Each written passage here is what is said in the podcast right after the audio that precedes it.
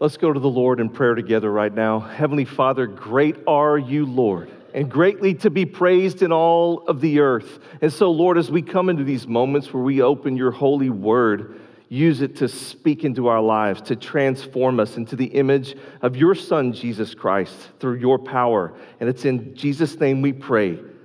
Amen. Who in here today would have a thought that would say, I want something different in my life this year? I want something more from my life, something different in some area of my life. And, and how does that happen? And, and why, so many times, is it so difficult to make that happen when, when we want it so badly? Today, we continue a sermon series, as you saw, called Necessary endings. And it's based on a book by Henry Cloud. And I encourage you to pick that up if you want to look deeper into what this is all about. But in this series so far, we've learned a few truths, and it, it goes back to our key text that we're basing this whole series on Ecclesiastes chapter 3, verse 1, that says, There is a time for everything and a season for every activity under the heavens. So, just like in nature, in life, there is a season for everything. That we're, we're going along, but then at times, then this is going to come to an end so that God can birth something new. There's a, a necessary ending that happens from in some things so that I can move into a new chapter. And maybe that it, it involves a behavior that I need to, to put an end to so that I can become more like Christ. Maybe it's over here in a business venture that you've been involved in and that things have been going for a season, but you're seeing it's no longer viable anymore. And it's time for me to do an ending so I can move over here into something else. Maybe it's an addiction that you've seen that has got you gripped, and you're like, I've got to, to, to address this. And the necessary ending is, I've got to do this so that I can move forward in freedom. Maybe it's in a relationship. But I want to, do a little pastoral caveat here as we've talked as the pastors about necessary endings in relationships that the bible teaches us that there, is, there are some relationships that are worth going to the mat for fighting to the death for like your marriage and maybe it's, it's not a time yet for a or, or a necessary ending to your marriage, but it could be that there's a necessary ending in your marriage to a strategy, uh, to, a, to some scripts that you've been going through for years that are not working anymore. And you might need a, a change and to put, a, put an ending to those and start something so God can lead you into a brand new chapter together, seasons. We also have looked at the principle of the biblical principle of pruning that if you look at a rose bush and you go to these, these professional rose growers, they will prune. And if you watch them, you're like, hey, wait a minute, what are you doing? Like, it looks like they're doing damage to a tree. They're cutting off branches. Some of them are, are dead, but some of them look like they might even be viable. But what the professional knows is that there's some buds that may not have the full potential and they can see it, they can recognize that maybe these need to go so that the end result can be a work of beauty. And so maybe God is calling us into our lives to see some things that we need to, to do a pruning in.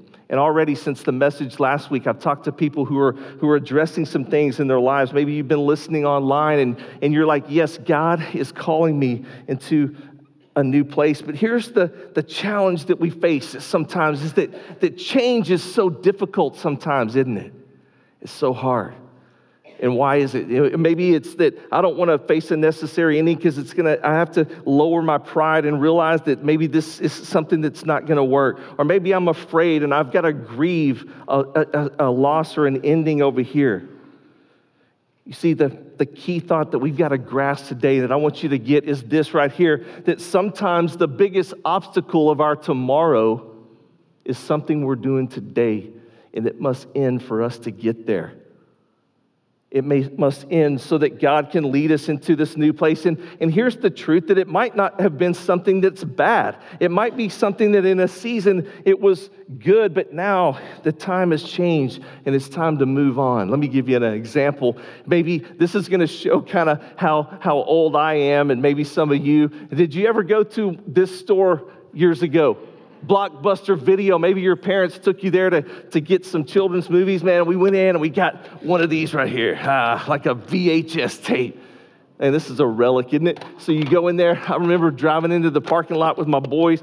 I'm like, oh, I just hope that the, the latest Toy Story, it's in there because I get to the thing and like, oh no, there's no more left. Ah, and then you would rent a movie for like two days and like get late fees and all that stuff. And then remember, like you're heading out the door of the store and there was a sign that says, be kind, rewind. Like, what is rewind now? Like, we have digital everything, like, you can just jump to it. Blockbuster had a season. Man, back in the day, there was a time when there was 9,000 of these franchises all over the country. And this little startup company, Netflix, they went to him and go, hey, would you buy us for $50 million? And the guy, the CEO was like, no, don't, I don't think so and he passed on this opportunity. And, and, and, he didn't notice that the culture was shifting, that there was a time for this thing, but it was over now. And here was the new deal. And so Block, like Netflix has gone on to become this monster company. It's almost as big as CBS. It's huge. They missed it in this season. There should have been a necessary ending to this old way of doing business and, and embracing, but instead they, they held on. It's tough. It's tough in all of our lives. There, there's things we want to hold on to. And, and I talk to even high level professionals out there, guys that are leading companies and they're hiring people. And, and man, they'll tell you that it's, it's, it's tough when they realize that this employee I have is no longer cutting it, or they, it's, and I've got to do a necessary and I got to let them go or something, and it's, it's difficult. Or maybe you're over here and you've been trying a strategy with a trainer and a diet, and it's not getting there anymore, and you're like, I need to wave the white flag on this thing, and I need to try something different, and I need a, a necessary ending on things that are no longer working in my life. Here's what we have today is the Bible is going to teach us today that we have a hope. We have a, a confidence that we can know when we need to make a necessary ending. And it's going to be, we're going to look at is, am I looking at wishful thinking or am I looking at a solid hope and a biblical hope? And so today I want you to grab three things, three keys to a hope that does not disappoint. And the first thing that we need to to get, if you're looking there on your outline, is that we need to get in touch with reality. If I'm going to to make a necessary ending, I'm going to have to ask myself is it, is it time for this to end, or do I need to hold on longer and then keep investing in this thing? Do I need? I don't know. Like, we have this, this great capacity for denial, don't we? To, to think, oh man, stuff's not that bad we got this thing I call selective seeing sometimes. It's like we want to just kind of gloss over the negative. Oh, and like, and that's great if you're optimistic, but there comes a time when we need to get realistic. You know, it's like, oh, that noise in the engine of my car.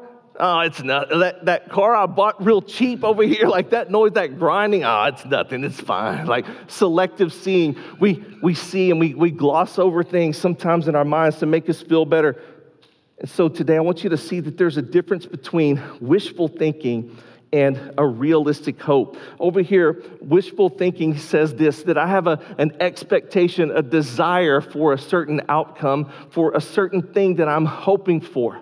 It could be like, I hope to get out of debt one day. But then that, it just stops right there. Boom. The desire, like you just mentioned a desire, but then there's nothing after that, no plan. And so a, a, a, strong and a confident hope that we have over here is similar to it. It takes a desire. It's like, I hope that this will happen and want it, but then it goes a step farther, and this is what is biblical hope. In the New Testament, the Greek word for hope here is called elpizo. Elpizo, and this is the, the nuance of this scripture says that, it, that this hope gives us a solid reason, a confident expectation to put my trust and hope that this situation can and will take place.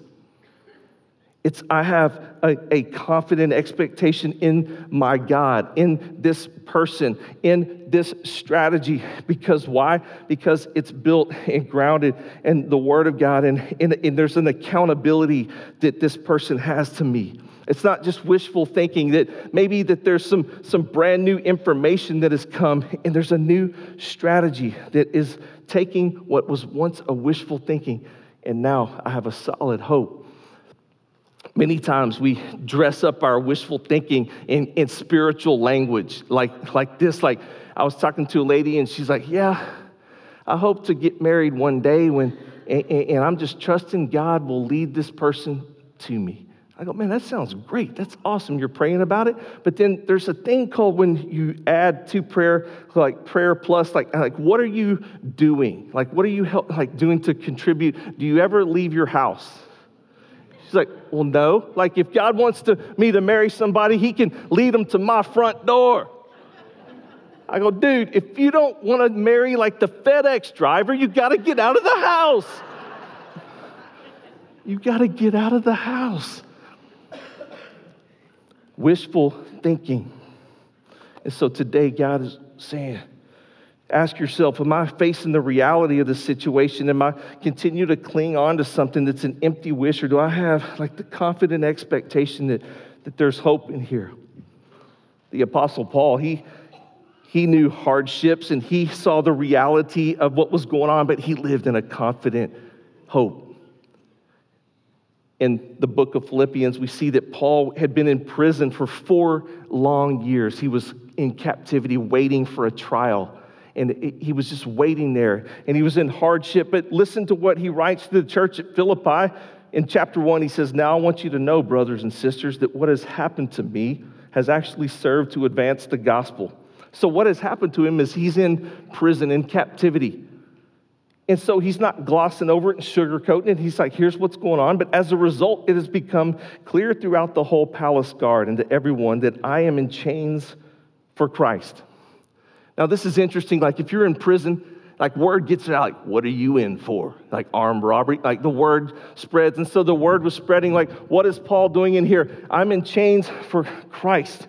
And because of my chains, he says, most of the brothers and sisters have become confident in the Lord and dare all the more to proclaim the gospel without fear. How could they continue to proclaim the gospel without fear? Why? It's because they had a confident hope that God was going to take care of them. They couldn't see out into the future in every detail, but they, they had a confident hope in Jesus Christ. And so Paul teaches us here today in this passage that our spirit doesn't have to be a reflection of our situation. Your spirit doesn't have to reflect your maybe you're in a tough situation of suffering. Maybe the ship that you're in right now is getting battered all around and the waves are crashing but he says we have an anchor of hope in jesus christ an anchor that digs in and holds us with a confident hope not just wishful thinking. The next thing we need to grasp today if we're going to have a greater future is we need to, to see that we got to get hopeless about what's not working you go, wait a second. I thought we were talking about hope. Like, how can you talk now about hopelessness? I want you to follow me here for just a minute. The Bible teaches this principle that we can actually get heartsick when we are stalled out waiting and hoping on and on and on for something that never comes. Listen to the book of Proverbs, chapter 13, that says, Hope deferred makes the heart sick, but a longing fulfilled is a tree of life. A hope deferred is when you're, you're waiting and it, it, just never comes, and you begin to, to get depressed and you begin to run out of hope. And this is where it, it's, it's actually a good thing, is when, when we get hopeless about what is not working, God can bring us to this moment of motivation to make a necessary ending for something that we've been just hoping for and wishing for. But God say, I'm bringing you to a place where you're going to have to trust me. Let me play this out just a little bit in a little scenario. Let's say you're in a marriage that's, that's not going well. And for years it's been rocky. Like you've been the faithful one, you've been over here and you've been trying to be do the right thing. But your your spouse, maybe there's been a lot of de- deceit or some lies, or there's been some some abuse emotionally or physically, and and you're you finally, after all these years of this distress and all this pressure, and like you come to this realization moment, a light bulb goes off and it's 2020 vision and clarity and you say, you know what, I'm, at the, I'm in a hopeless situation right here. Either this thing's got to change, he's got to get changed, or she's got to change, or we're going to head straight for the rocks and this thing's going to end in a divorce, or we're going to do something over here, a necessary ending, we're going to go into in another direction. And so you get hopeless, and God might bring you to this place where you say, man, I have nowhere else to go, God, but to lean into you in dependence this morning because I have nowhere else to go. It's tough, isn't it? It's tough to face it, and a lot of times we don't want to, let go of it. Reminds me of when I used to play golf years ago. Maybe y'all played golf. when I was younger, I'd go out to the course with my buddies, you know, they are all pretty good. And I was just kind of self taught. And so I had this wacky grip, you know, I'd be like, whoosh, and I'm like slicing balls here, hooking over here. My friends are over there like, oh my goodness. Like, dude, what are you doing? Like, go get some lessons. Like, only like one out of every five shots you hit even works. like, okay. So I go and I get to the pro. I'm like, man, I need some lessons. He goes, we got to reinvent your grip, man. It's all messed up. So here's how you're going to do it. Get it like this. He goes, now try it. And I'm like, I'm just spraying balls all over the driving range. I'm like, this didn't work. He's like, Stay with it, man. Stay with it. This is, a, this is the, what you need, the, the change you need. Don't give up hope. But here's the thing God calls us a lot of times to something new, and we get into it, and then we get, we say, oh, Lord, it's not going as fast as I want. And like things aren't happening. And what's our natural tendency? It's like to go back to that old grip. I'm just going to give up. I'm just going to go back to what I know. And we just, year after year, year after year, we just keep, we keep going back to the same grip. And we just keep going. When God's saying, hey, we got to get hopeless about not, what's not working, He's calling us to say, man, it's time to put to bed those old patterns, those old, those old ways of thinking, that old prejudice over here, that old mindset that you had, this habit that's been holding you back.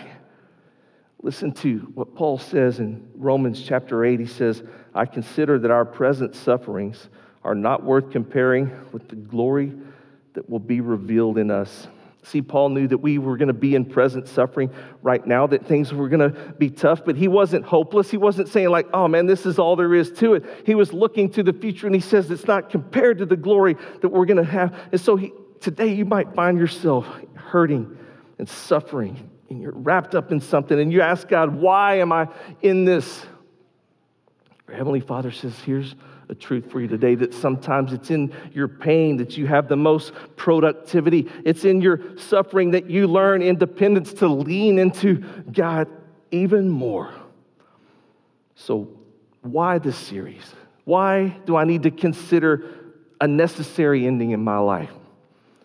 It's because sometimes the biggest obstacle of my tomorrow is something that I'm doing today that must end for me to get there.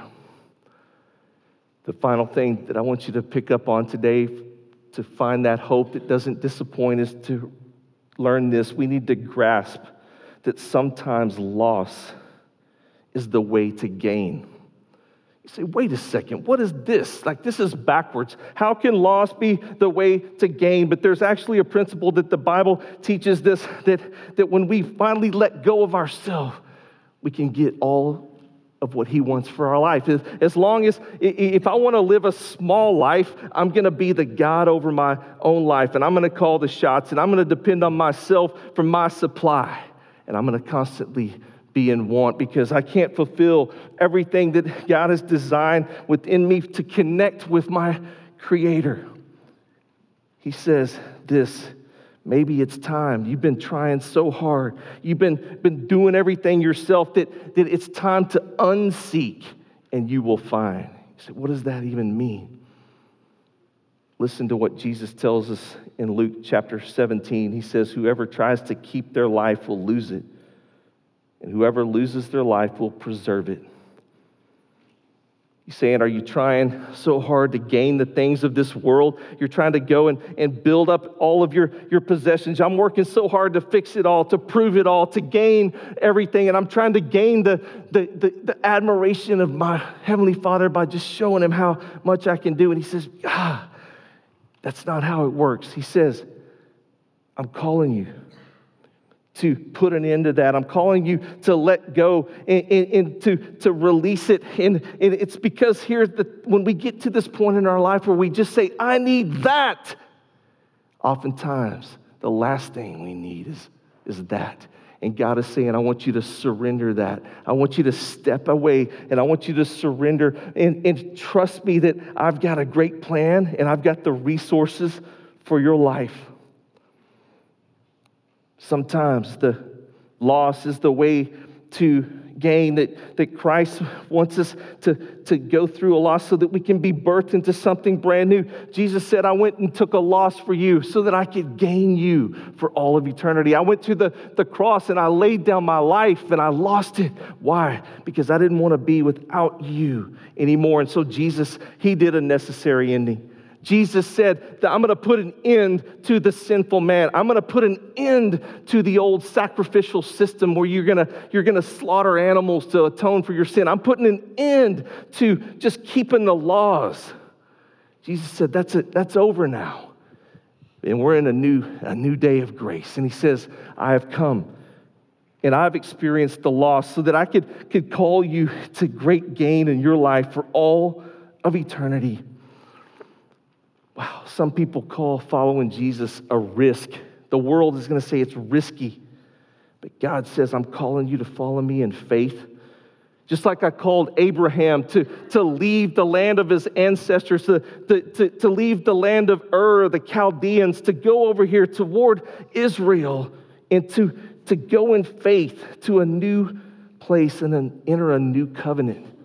It was risky, but he followed in faith. Maybe he's calling you like Noah. He's out there, and Noah's trying to build this ship. He's got all this wood, and people are like, What are you doing? He went in faith. And maybe you're like Daniel, who, who went in faith, and he said, I'm going to get on my knees and I'm going to pray to my God, even though I run the risk of being in this lion's den over here. Daniel said, I'm going forward in faith, and I, I can't even see I can't even see how the story's going to end. Like we see it now, but he didn't see it. And so God is calling you to what the book of Hebrews, chapter 1 says. He says, Now faith is the confidence in what we hope for and the assurance of what we do not see. Maybe God's got you in a moment. He's calling you to walk in faith. You say, I can't see it. I don't understand it. He said, Exactly. That's why I'm calling you to trust me you going to stay locked up in this old mess and mire your life? Or are you going to say, God, I need a necessary ending? Show it, reveal it to me. I want to play it forward in my mind. I want to see where you, you have for me, playing it forward into the future. There was an old man. He liked to go down to the park every day and take his book. He was retired. He'd go down to the park and sit on this bench. And He'd start reading. One day he was out there, and this young man came out to the park. He was in a, a business suit, man, sharp looking kid. He had the Wall Street Journal. He sat down on the same bench at the other end with this guy. The old man looked at him and he, he almost said a word, and he, uh, and he just went back to his book. Here in just a little while, the, the younger man looked at him and he said, Excuse me, sir, um, do you have the time? And the older man looked at him and was kind of, and he just went back to his book. And the younger man said, Excuse me, sir, do you know what time it is? And the older man was just like, he kind of looked at him and shook his head. And this went on like three or four times. And finally, the younger man, he, he looked at the old man and he said, Sir, why won't you tell me what time it is? And the old man shut his book and he said, I'll tell you why. I saw you walk up. You look like a sharp young man. You got a business suit on, you got the Wall Street Journal. I know that you're probably on your way to work and you're out and you're working it and you're, you're ambitious and you're a great kid. And I knew that if I started talking to you, I'd probably like you. And then if I liked you, I'd probably like invite you to come over and, and have dinner with me and my wife one night. And once you got over there, you're going to meet my daughter, and she's about your age and she's really good looking. And once you meet her, you're going to ask her out on a date. And y'all are going to start dating. And then you're going to propose to her. And I'll be dad gum if I'm going to have a son in law that doesn't own a watch.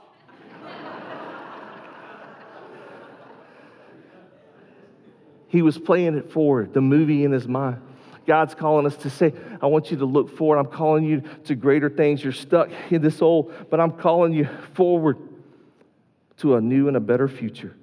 Where do you want to see yourself imagine yourself in the future. Romans 5 1 and 2 says, Therefore, we, since we have been justified through faith, we have what? We have peace with God now through our Lord Jesus Christ, through whom we have gained access into this grace in which we now stand. And listen to what he says, and we boast in the hope of the glory of God.